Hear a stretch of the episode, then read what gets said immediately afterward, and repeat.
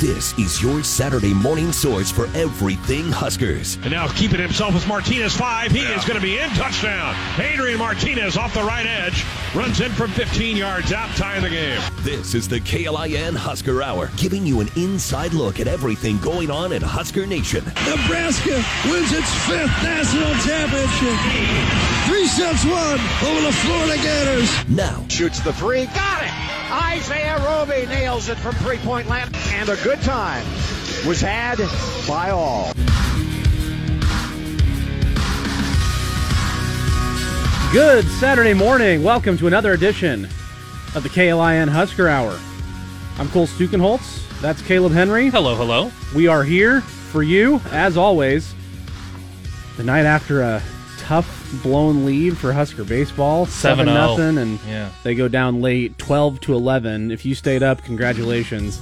I did not make it. I I fell asleep. We've got another sick kid in our house, so Oh no. oh yeah.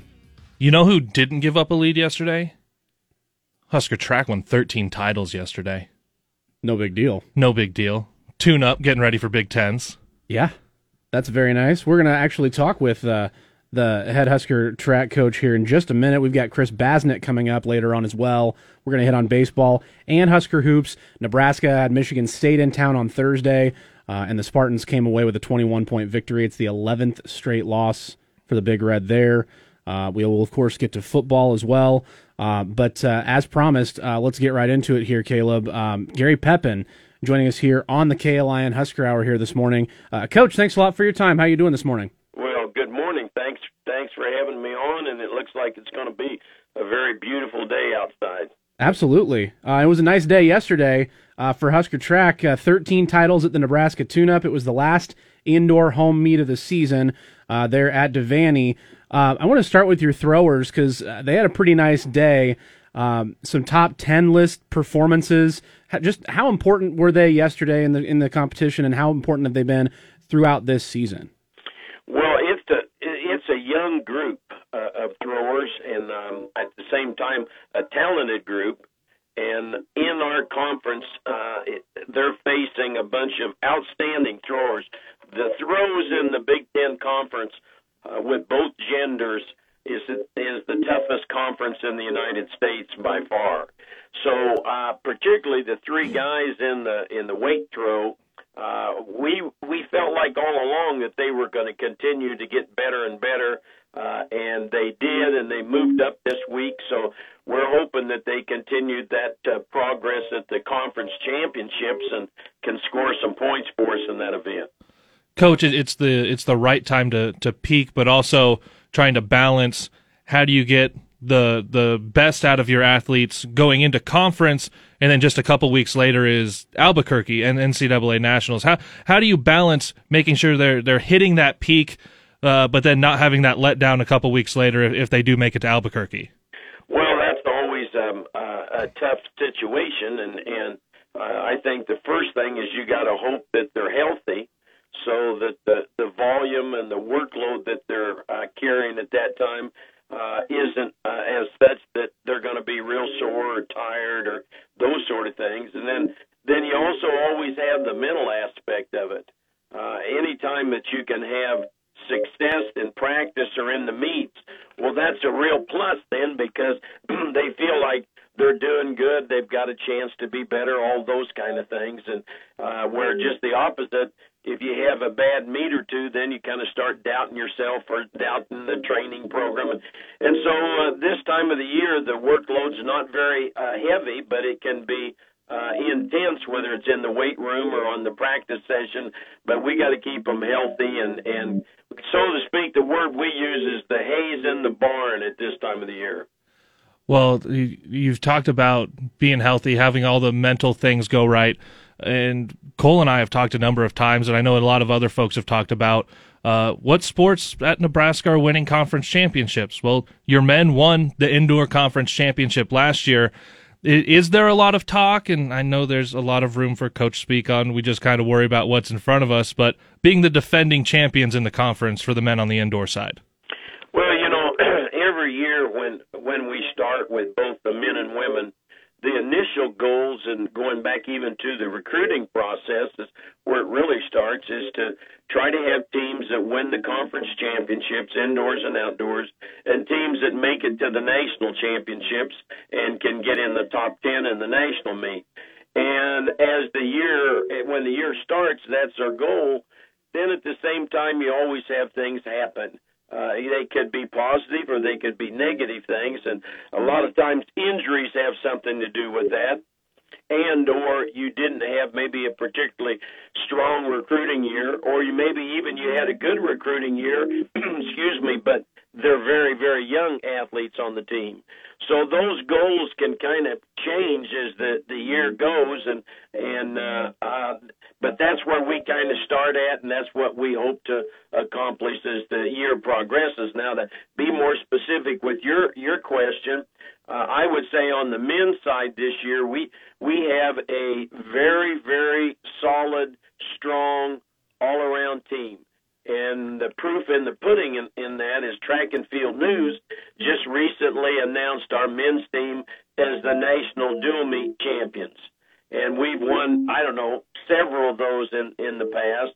Now at the same time, when you go to the conference meet, uh, having just a real good all around team doesn't necessarily mean that you're going to do well because with as many teams as we have in the conference, now you have to have people that can compete at a very, very high level.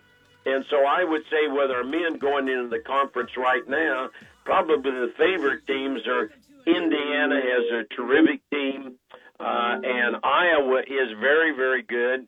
And we're, we're somewhere in the mix in there. Whether or not we have enough people that are going to be able to score in the top three or four places or not, that uh, we're going to have to find out what happens and hope that we get a little bit better.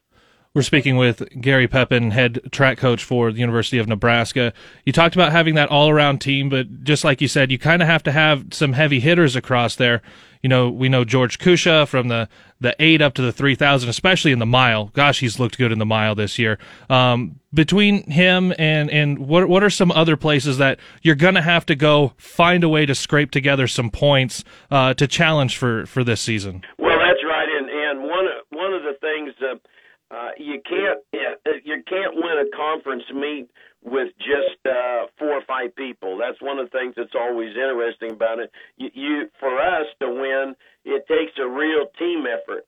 So we've got to have a lot of people that first of all make it to the finals, and then get can score enough points once they get into the finals as a collective group uh, to total you know, points where we can get up there for a high finish. Now, one of the interesting things is strong as Indiana is, for example, I went back the other day to look to see, well, now how many people right now do they have in a scoring position?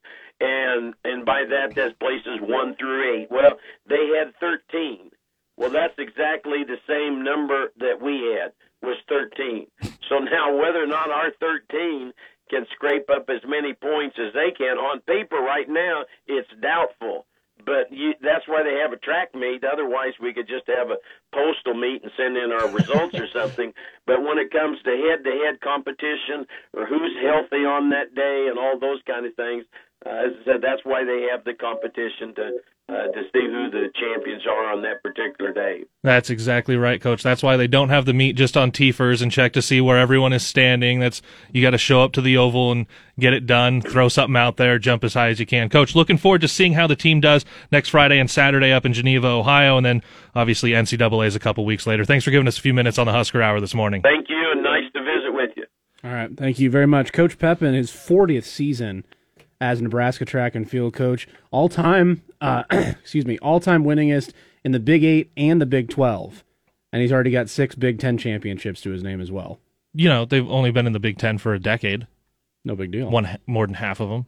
And that's right. And that's the last. It's the most recent conference title for the whole athletic department. Yeah. Right. Um, and I believe was was it was definitely it was the only men's title. Sure. Of all of last academic year, I'm trying to remember. Did were was there a women's title last year? Did volleyball? Did they Volleyball win? came up a little short. Little short, yeah. Um, and I don't think bowling got it last year. I don't know. I- Well, I and, and bowling doesn't compete in the Big Ten. They, there's a, there's a different oh, conference. Well, it's a different conference. Yeah, But yeah, yeah, yeah. They're, I mean, they're a nationally. But still, yeah, when but- you look at this, as he talked about, when you go to this conference meet, and especially when even bigger, magnified once you get to NCAA's, is that you have to have your heavy hitters, Mm-hmm. which you want to say your men's weight throwers with three in the top five all time at Nebraska, although they're young.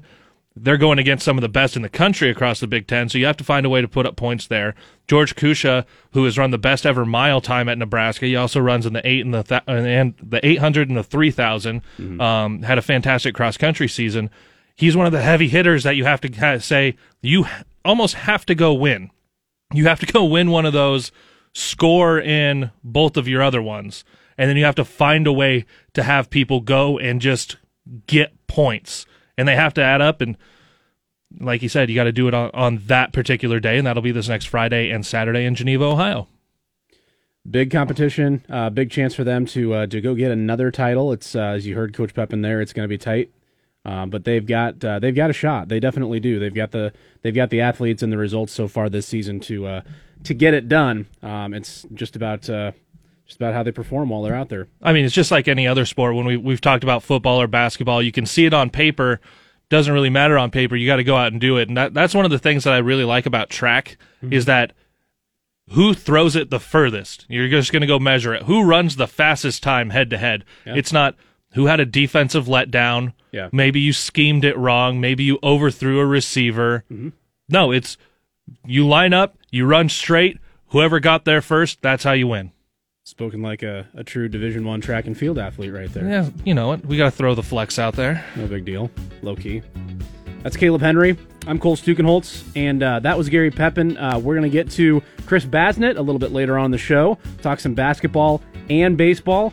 Uh, we've got a lot to get to just from the last couple of days in both of those sports. Uh, and of course, we'll talk some uh, Nebraska football as well. Getting closer and closer to spring. Uh, we'll see where the. Uh, see where the latest storylines are and what developed throughout the week as we roll on here on a Saturday morning. This is the KLIN Husker Hour.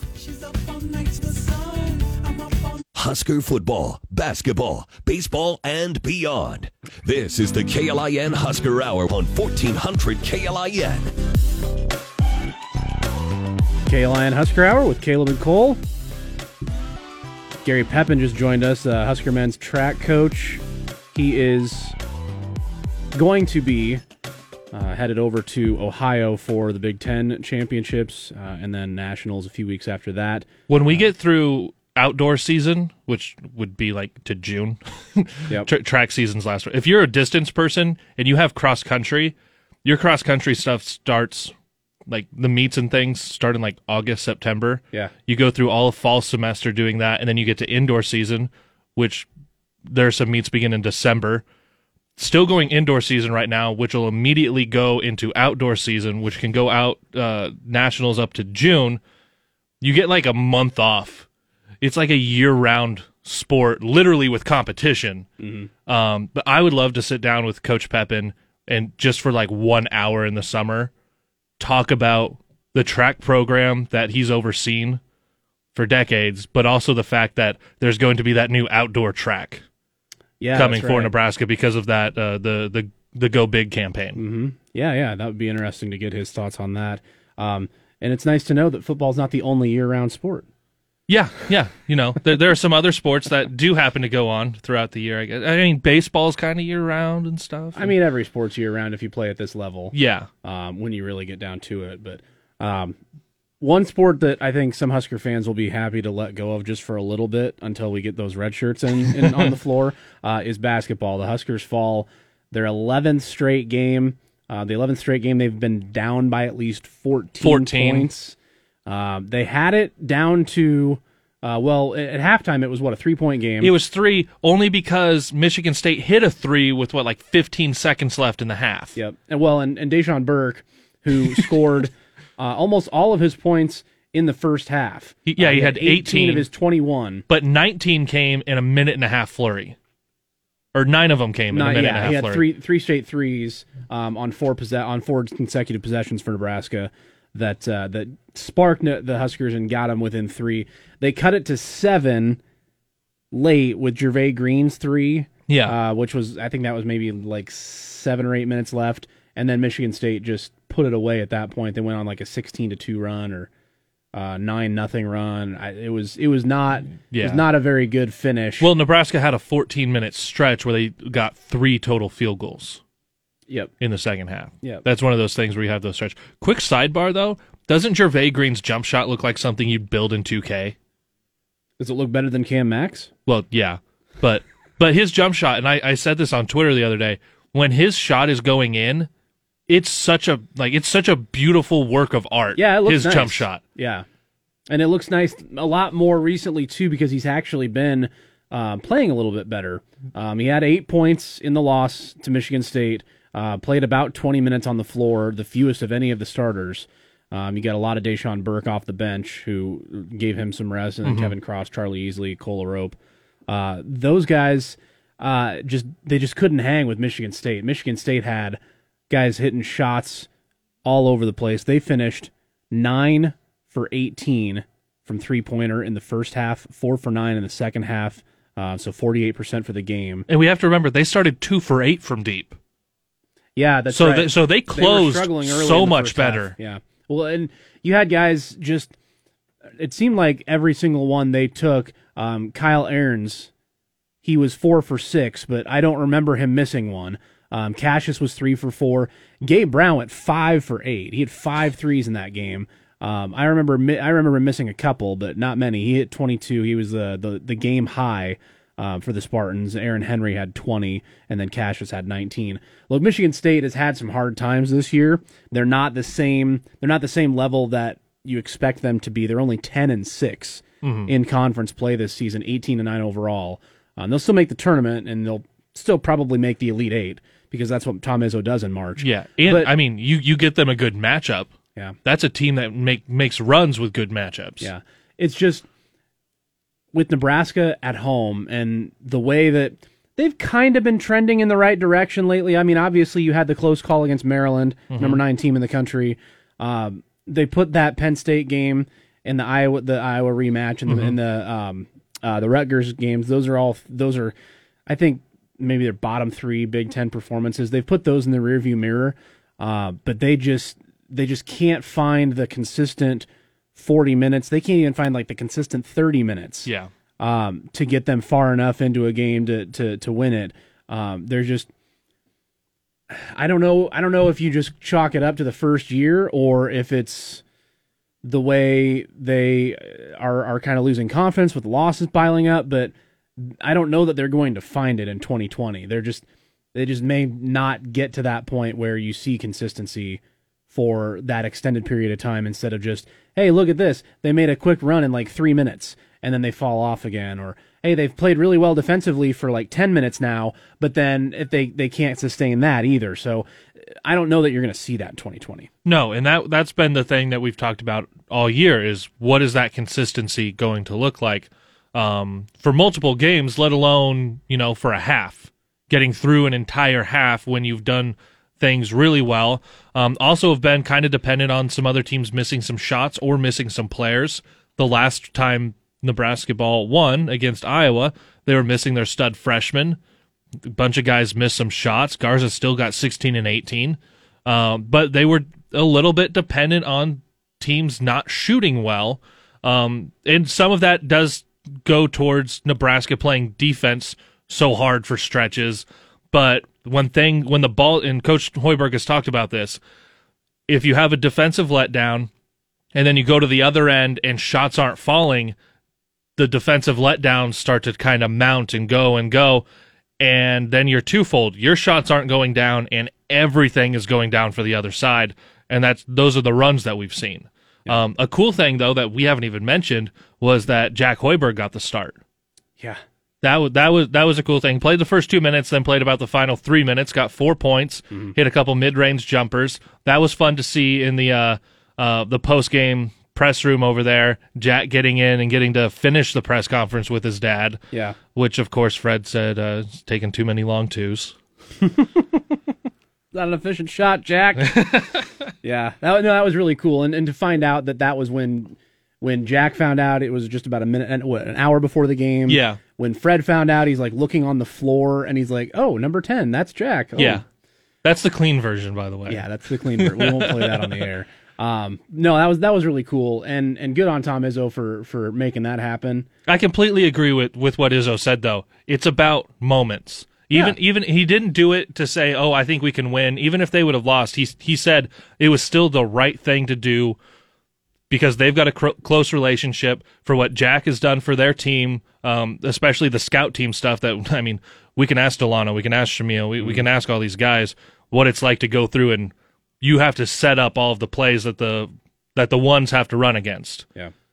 It was nice to see, and then he, he got him out two minutes later, and the game went on like usual. Yeah, the, look, even if they would have lost, Michigan State fans probably would have blamed that. They weren't going to lose because they played a non-starter For two for minutes. Two minutes at the start of the, that was, And he didn't hurt him either. He had an offensive rebound and an assist and missed one shot.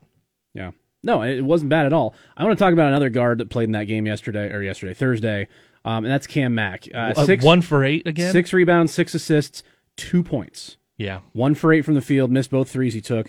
So he was he was not start. He didn't didn't start against Penn State. Um, in that game, he went 22 minutes, did not score a point. Um, he had 13 against Iowa, four against Maryland, eight against Wisconsin, and just two yesterday against Michigan State. And this be this is after a stretch where he had double digits in every single Big Ten game. He was only in single digits this season against George Mason in South Florida. That was a, the last two games that when the Nebraska uh, team was down, what in the Caymans. Mm-hmm. Um, so Yeah. is, thi- is this that, stretch since Penn? State. Like is because he he had he has come off the bench before for you know whatever violation of team rules you want to call it, missing uh, missing practice or being late to practice or being late to meetings or what have you.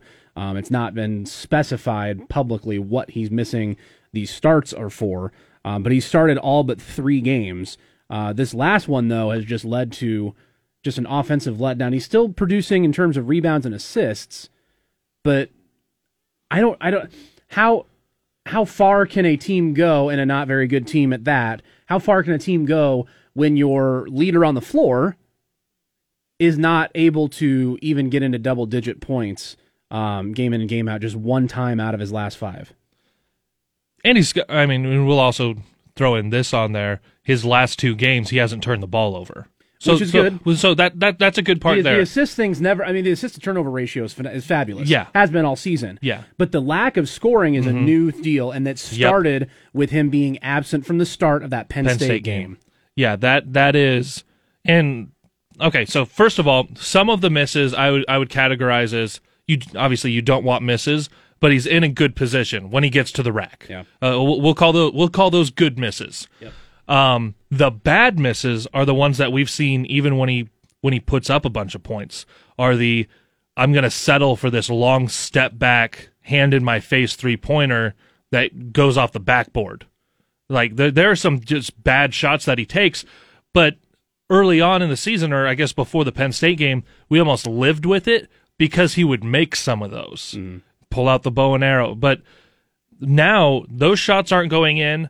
A lot of the times, he he beat uh, Jack Hoiberg to the rack Yes. twice, only made one of them. So you would think you have to, and I, I even said that Nebraska should have just went one four low and just lined up and said Cam Mack Oh, at the beginning of the game. just ISO off the top of the key, five possessions in a row. yeah. Obviously, they didn't, which is fine. Fred said he wanted Jervay Green to just post him up right away. Um, but you would think Cam Mack has to be has to finish at the rim because he can get there so consistently. He can beat anyone off the dribble. He has to finish when he gets in the paint. Yeah. We're not seeing that. We're not seeing him really finish anything. He's still getting the rebounds and assists. So that starts to make me, as we kind of forecast to next year, how much is he going to be when you do have these guys come out that can score the ball? How much are they going to need to be kind of ball dependent when they have it versus is Cam going to be able to just run the offense but not be expected to score? Well, and I don't know that that's a bad thing because if if you look at the way this season's gone, there have been times where they've needed Cam to score points. Well, for sure, yeah. And so part of that is because there's not that much of offensive talent elsewhere. There's not enough of it on a consistent basis to be able to count on it when Cam is not providing the points. So mm-hmm. if you add guys like Banton and Stevenson and Walker next year who can shoulder some more of that scoring load, that's not necessarily a bad thing because Cam is the type of player that doesn't need to be scoring all the time to have an impact on the game. But that being said, I wonder how engaged he is on the defensive end in games like this too Yeah. because I mean, look, it's it's probably not very fun to lose 11 straight times going out on the floor, no matter what level you're at. I play slow pitch softball; that's my level, and I don't like losing 11 in a row either.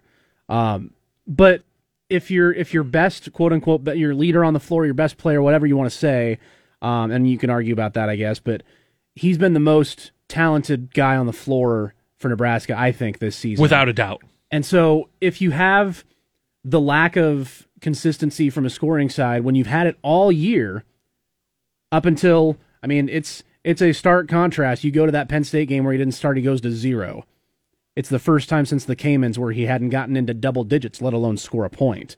That's concerning to me, and I wonder where he goes from here uh, with just a few more games left on the schedule this year and a big year next year with getting some guys in that have been redshirting this season. I just hope this is something that carries over. And, and I know we've said it about the football team sometimes. Carry that bad taste into spring and get better. Yeah. I hope this is one of those things that a lot of the guys on this team, obviously, Cheatham and Kavas aren't coming back. Yep. But I hope the rest of these guys carry that bad taste and say, never again. We're, we're not going through this again. We're going to bring those other guys back. There's going to be the recruiting classes come in. This was the first year with a new coach, first year that all of it, that the gang got together. Never again. Yep. And you, you hope that that's what the mentality is, um, and you hope it's not a poor me mentality. And I haven't seen that. Um, honestly, you you see them come out, and there's there are the lapses on the defensive end for quite literally everybody at some point. Yep. But like Coach Hoiberg has said, he wants to see the energy and effort, and we do see that for large stretches of- of these games when they come out and play so hard. And honestly, I don't know how you do that when you've lost ten in a row and you come out and you you go blow for blow with Michigan State for the first twenty minutes. Yeah. That, that that's something admirable to see. Yeah. Uh, Nebraska did also, since we last joined you, uh, Wisconsin was uh, last Saturday. That was an 84, 81-64 loss. Brad Davison scored about a zillion points. And the Badgers set a school record for three pointers made on the road, giving them a total of uh, 34 between the two games. I don't know that they've got like a four-game stretch where they've hit 34 threes Yeah. other than the Nebraska games. Five more regular season games left. They're at Illinois Monday, home for Ohio State Thursday, um, and then after our next Saturday show, they'll be uh, hosting bottom feeding Northwestern Sunday, March 1st. By the way, their only Big Ten win against Nebraska. Yeah, and that game could decide who's 13th or 14th for the Big Ten tournament. which hey you're playing on day one regardless Oh, yeah. i don't know that it matters but i would you would you would hope that nebraska can get a little bit of momentum going into that i don't think they're winning at illinois they could certainly beat ohio state at home Yeah, uh, but that northwestern game i mean if you lose that one uh, that's tough because i think having having the start that they had you had the surprise win against purdue the, the nice performance against indiana um, the shocking win against iowa um, and and really nothing else to show for it other than experience for these guys, and you hope that they can build on that for 2021. That's that Northwestern loss was the first of this stretch. By the way, because that was because that was Iowa game. immediately after the Yep, Iowa game. Yep, yep. And that was when everybody was literally everybody in the Big Ten was winning at home and losing on the road. Yeah. but Northwestern has proven to be terrible this season, like Mm-hmm. even more so than Nebraska. Nebraska was two points away from number nine Maryland. Yep. Um, you know, so it it's it's a long slog. Took we Rutgers. Rutgers to the edge of the rack. That's like true. Yeah. you, you've seen the stretches where there is kind of that that hope, that silver lining. The- It's it, you can yeah it, it's it's there it's it's bubbling under the surface but it's not gonna I don't think it's gonna come out uh, until we get to next year. Um, Chris Basnett from the Lincoln Journal Star covers basketball uh, and baseball. We're gonna get his thoughts here uh, in just a little bit. We'll run down the baseball loss from last night, late night, twelve to eleven, a seven nothing lead blown for the Big Red. Uh, they'll see if they can get back on the right foot today against San Diego State after losing to San Diego uh, and then Arizona on Sunday. We'll talk to Baz in just a bit here on the KLIN Husker Hour. Stick with us. Talking with current and former Huskers and those who cover the Big Red. This is the KLIN Husker Hour on Lincoln's Husker Radio, 1400 KLIN. Cole and Caleb here with you on a Saturday morning, as always. And it's right in the midst of the second Nebraska baseball series of the season. They are out in San Diego. It's the Tony Gwynn Legacy and San Diego Toreros. Uh, Nebraska Cornhuskers, San Diego State, and uh, Arizona are the teams out there. And Nebraska falls last night, Caleb, late. Um, Yeah. And it was uh, an 8 Well, o'clock. ve- yeah, very late. Eight o'clock first pitch, and it was uh, an offensive showcase. It was twelve to eleven final, uh, with San Diego coming out on top. Uh, Nebraska led seven to nothing, uh, with six in the third inning. Um, you had San Diego kind of clawing back with four, with three in the fourth. Got five in the seventh. It was tied at nine. Um, Shay Schanaman gave up two runs in the eighth inning. Nebraska's uh, closer this year, even though the, the game was, um, well, Nebraska had taken the lead, uh, and he was brought in after one. Yeah, they, they briefly took that lead, uh, ten to nine. Yep. One one batter faced um, for uh, Martin in the eighth, and then Schanaman came in to try to put out the fire. He could not, uh, and uh, the the Huskers fall up uh, just short. They get one in the ninth, but they couldn't get it back to tied or take the lead. 18 hits in the game, Yep. but just like we saw last week, um, 11 left on base. Mm-hmm. That's going to be the part. the The thing we're seeing at the plate and the patience. That's all really. That's. I'm never going to disparage that. Mm-hmm. That is amazing to see the patience at the plate. The guys that are able to put runners on. Now it's completing that part of it, getting those guys across the dish. Yep. Um, left a bunch of runners on in Waco, especially in the, the second and third games, which those ended up being losses. One of them in extra innings. That was a big comeback. Um, and now you go up seven and need to keep piling it on rather than leaving those runners on. You also we we've also noticed that when the runs happen, and this happened again in Waco, it's because of an error. An error happens, and then things kind of snowball for that inning. And that's Yeah. that's what that's what we saw last Yeah, night. That's what happened in the seventh, uh, for sure. That's um, part of the reason why Nebraska was not able to get the victory last night. Cody Jeffress for San Diego, he's their number eight hitter. Uh, he had a double and a triple in the game, uh, and uh, went two for four with two RBIs and three runs scored. Um, that that was that's tough when somebody in that part of the lineup. I don't I don't know a lot about the kid, but if you're in the eight spot, you're probably not going to be who they're counting on offensively. And for him to have that kind of performance, um, that was big for them. Um, for Nebraska, should know one of the guys that did not play, Jackson Hallmark, Yeah. um, is available. He made the trip, uh, but did not play last night. Um, he got banged up on. Uh, it was the first game, right? It was the very first game. Early in the game, uh, was going out to right field to try to run down a ball. Um, and him and uh, was it Schwellenbach? That they they ran into each other. It might have been. Uh, but yeah, it was early in the game. He ended up watching one more pitch and then he came out. Yeah. Uh, but yeah, he made the trip down there. Cam Chick yesterday, four hits. Yeah. Um, I believe was it five or six different Huskers had multi-hit games. Yeah, five with multiple hits. Yeah, that I mean, that that's the thing. You're you're having guys put the ball in play, get on base. Yep. Just got to get them across that dish. Yeah, everybody for the Huskers got a hit yesterday except for Ty Roseberry. Um, he went 0 for 4, but everybody else had at least one hit, um, including, uh, like you said, Cam Chick had four. Uh, Aaron Palensky continuing to rake. He had three for five day, three RBIs, two runs scored, also walked. Um, he he was he was big for the Huskers. He had two doubles uh, as part of his three hit performance. Um, and and Luke Roskam, um, he had, he faced uh, six at bats as well. Um, went two for six with two runs scored and a run batted in. Mojo had two runs batted in. Um, Schwellenbach, Palensky, and Roskam each scored two runs. As did as did freshman Leighton Banjoff, who's played DH so far um, in all four games this season. The freshman from Ohio. Um, nobody was worried, uh, Caleb, about the offense coming into this year. I think everybody kind of expected the offense to maybe sort of pick up where they left off. They didn't lose a lot of production, but pitching was going to be the question. Um, and and Gareth Stroh went five strong. He he gave up four earned, or excuse me, three earned, four total runs, three earned. Um, struck out four over seventy eight pitches.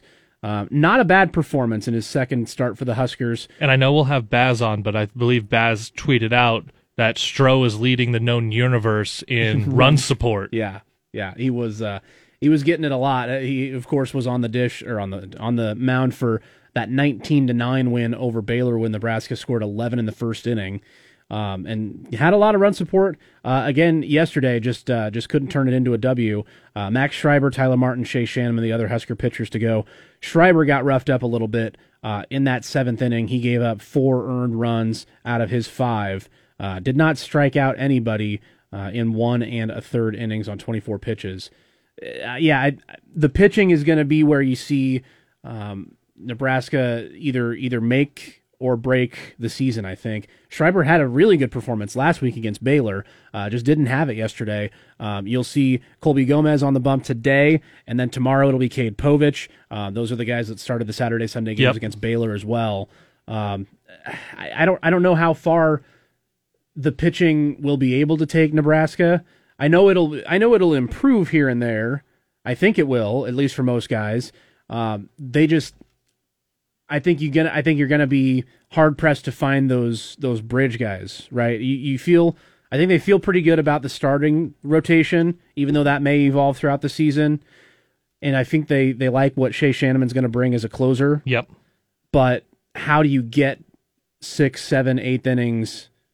How do you clear those to get to the ninth if you have a lead? And that's what they weren't able to come up with yesterday. Yeah, that was like you said. That was the question mark coming in. How do you replace? Because first of all, they've got to figure out what the weekend rotation is once you get into the Big Ten slate of games. Because none of those guys returned. Nobody returns that started a game in the Big Ten last year. Yep. Um, and obviously Stroh has pitched in the Big Ten before, so And Gomez has a lot of Yeah. experience, just was a bullpen guy. yeah. last So year. you you have some guys with experience, but nobody that's done that for Nebraska to go out. the The runs are going to be there. Got to find a way to score them.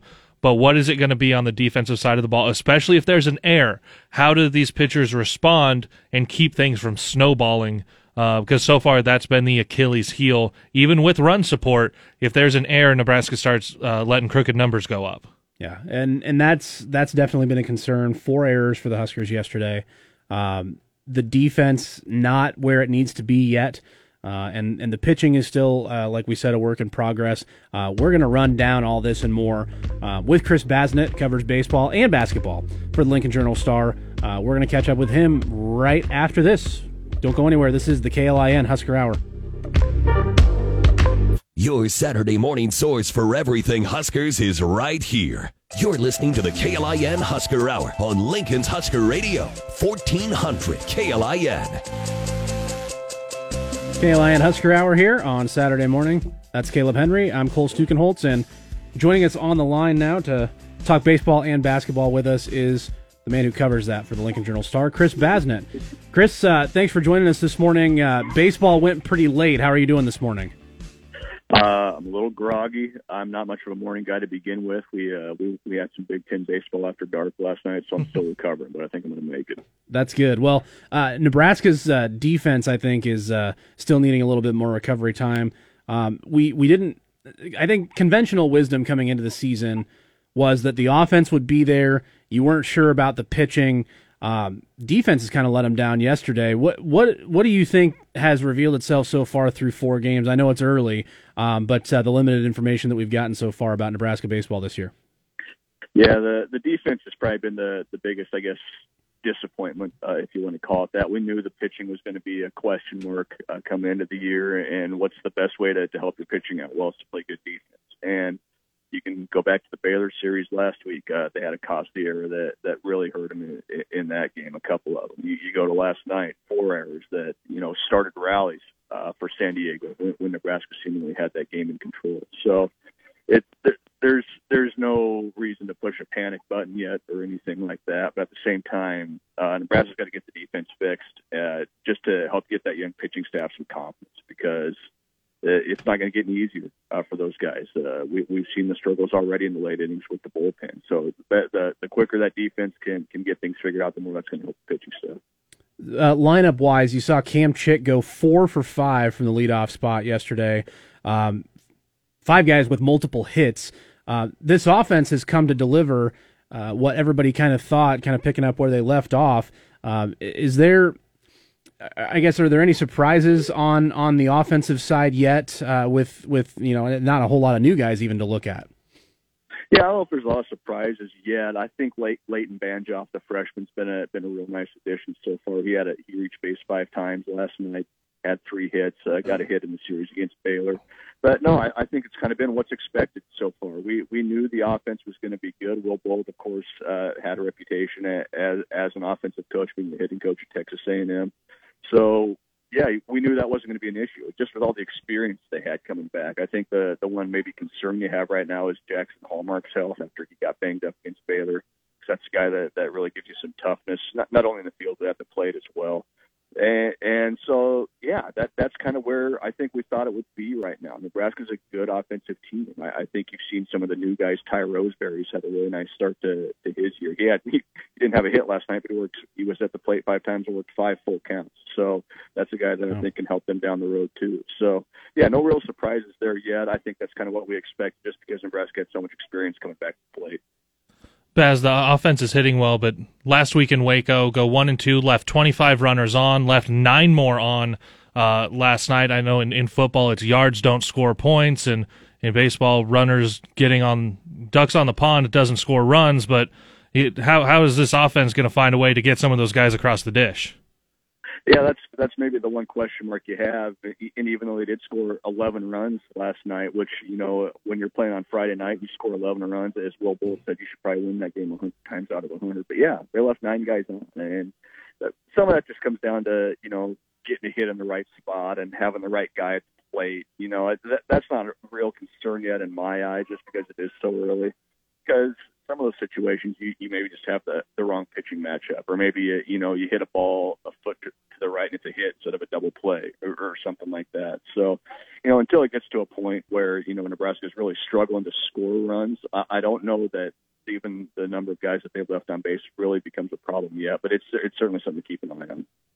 Chris Basnett from the Lincoln Journal Star joining us here on the KLIN Husker Hour. Colby Gomez goes today against San Diego State, and then Cade Povich tomorrow uh, against Arizona. Tonight's game is at 8 o'clock, tomorrow at noon. Uh, let's switch gears to Nebraska basketball while we've got time. Uh, the Huskers go down. Their 11th straight loss uh, was to Michigan State on Thursday, 86 65. Nebraska now 2 and 13 in Big Ten play. I guess the blunt way to say this, Chris, is it going to get any better this season, or are we all just going to have to wait until 2020, 2021? Yeah, I, I mean it's it's it's kind of been a wait till next year attitude most of the year. I think certainly I think Nebraska's got a chance to, to beat Northwestern uh, at home here in a couple weeks. I think they can give Northwestern or give Ohio State a game at home here in a couple weeks. But you know, as Fred Hoiberg said the other night, that they are what they are at, at this point. It's just they're good enough to to stay with pretty much any they play for 20 or 30 minutes, and we've seen that over and over and over again. But but the depth just isn't there. The overall talent just isn't there right now. They have a lot of nice pieces, but they don't have enough of those pieces right now. So, yeah, it's we knew it was going to be tough. We knew the Big Ten was going to be a grind, and, and that's you know kind of exactly what we've seen you know, it's it's a year to kind of set expectations, set culture, and things like that. And you know, the one thing I will say, Nebraska's continued to play hard uh, through this stretch, even even with uh, 11 straight losses now. And as long as I think this team continues to do that, you, you can't be too upset. Trying to look a little bit into next year, we know there's going to be three big pieces that are sitting out this year, and maybe you might see some some playing time for guys like Charlie Easley and Akol Arop kind of go down a little bit, but how valuable is them being shorthanded, not having that depth, that Easley and Arop do get to see some more of these uh, Big Ten minutes for their development going forward?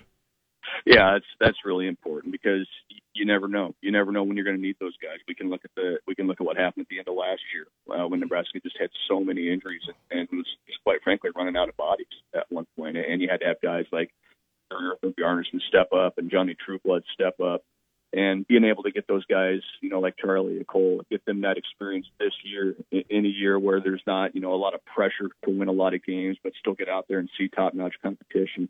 That's really, really important because you can never have enough depth uh, in any sport, you know, basketball, football, whatever it may be. So, yeah, get those guys being able to get some experience, being able to see what it's like on the big stage under the lights, that certainly can do nothing but help them going into next year. Another minute or two with Chris Basnett from the Lincoln Journal Star. Uh, something or nothing, Chris, with Cam Mack. Since that uh, non-starting day against Penn State, when he scored zero points, he's gone four of his last five under double digits. He'd only had two games all year before this stretch where he didn't hit double digits in points. Is that something or nothing to you? Uh, probably, probably more towards nothing. Um, I think teams are just defending him a lot better. You know, he's still he's still distributing uh, pretty well. You know, he's just struggling with the shot uh, right now. The three pointers aren't going down like they did uh, earlier in the year. He's still getting open looks.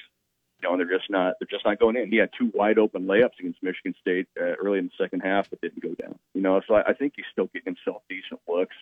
I just think the shots aren't going in. Part of that certainly is is how teams are defending him and, and the competition level he's seeing. And part of it's, you know, we got to remember he's just a sophomore too, playing his first year of major college basketball. Yep. So part of it too is him going through that maturation process too, just like everybody else on that team. So, to me, nothing right now. Um, again, he's he's continued to play hard. He's continued continued to, to distribute the ball. So, yeah, obviously you'd like to see him score a little more, but but his first his number one priority in Fred Hoiberg's offense is as a distributor, and as long as he continues to do that, I, I think you're okay there. All right, Baz, we're going to let you get out of here on this, and I'm going to need two answers out of you. One, what your answer is to our poll question, as well as what you think Husker Nation's answer to, to the poll question will be. So, if Nebraska doesn't win another game this season, how would you feel about the first year of the Hoiberg era? Fine, it's rebuilding, a disappointment, excited for future, or who cares? We beat Iowa. well, Husker Nation, I think, would be the who cares if we beat Iowa, because that's always going to be the, the number one answer. You know, for me, I, I think it's excited about the future, and, and you mentioned it. They've got three big time players sitting over there on the bench that are going to be eligible next year. You've got a guy in Teddy Allen that's going to come in and be an immediate impact guy. You know, who knows what other roster are going to get made uh, over the next weeks and months as they get ready for next year. You know, I I think you look at you look at Fred Hoiberg's past. He went to the NCAA tournament year two at Iowa State, and I'm not saying he's going to do that at Nebraska, but I think Nebraska is going to be significantly improved next and have a lot more weapons next season. And the, the roster may look different, starting lineup may look different, but but the talent is going to continue to get upgraded. And that, in my eyes, that that's all you can do right now. You know, that's that's that's the name of the game is recruiting and, and getting the guys and getting the dudes you need to compete. So, yeah, to me, even if they don't win another game, you, you've kind of got your, your tempo established, the way you want to play established, your culture established. Now it's about finding guys, and, and we we know Nebraska's got some guys sitting out. They're going to be big impact guys next year. That's Chris Basnett, Lincoln Journal Star, joining us here on the Husker Hour. Chris, thanks a lot, and uh, enjoy the other uh, late night baseball you'll have tonight. thanks, guys. Appreciate the time. All right, that's Chris Basnett joining us as always. Uh, usually every month or so we have him on. He covers it all for the Journal Star. All right, we got to get out of here and wrap this thing up in just a minute. This is the Hus- KLIN Husker Hour. Giving you an inside look at everything Huskers. This is the KLIN Husker Hour on 1400 KLIN. Big thanks to Gary Pepin, Nebraska head track coach, and Chris Basnett from the Journal Star. If you missed any of that, you can always catch up on our podcast page on KLIN.com. You can follow us on social media on Twitter and Facebook at KLIN Huskers. And speaking of, uh, one more time, let's do, give everybody that poll question, Caleb. That poll question if Nebraska ball was not to win another game this season, how would you rate or how would you feel about the first year of the Hoiberg era? Fine, it's rebuilding, it's a disappointment, excited for future, or who cares? We beat Iowa. Who cares? Who cares? We beat Iowa. Yeah, that's right. One out of two. Yeah, Iowa's trending to be like a five seed. Yeah, they're tre- they're trending to make some noise. Yeah, Big Ten. Uh, that's it's going to be an interesting watch the rest of the way for um, the Big Ten teams that are good at basketball this year because there's going to be a lot of them that get into the tournament, uh, and then there are going to be a lot of them that go far in the tournament. I think too. Uh, what's on tap for Nebraska this weekend? Well, we've got women's basketball this afternoon at two on B1073. Baseball still down in San Diego. Take on San Diego State at eight tonight and at noon uh, tomorrow. They'll play Arizona. Both of those games right here, 1400 KLI. On Monday, men's basketball at Illinois uh, at seven o'clock, 1400 KLIN. That's right, and then they'll play again on Thursday. Thursday. That's versus uh, Ohio State. Ohio then, uh, State. Maybe the only other game they'll win this year, they take on Northwestern at home after that. Ooh, it's wrapping up. It is. It's getting close to March. Five games left for Nebraska basketball. Um, spring ball is coming soon. We didn't actually talk about football today. Wow. Yeah. That, wow, wow, that is coming up. Right around the corner. Go Big Red.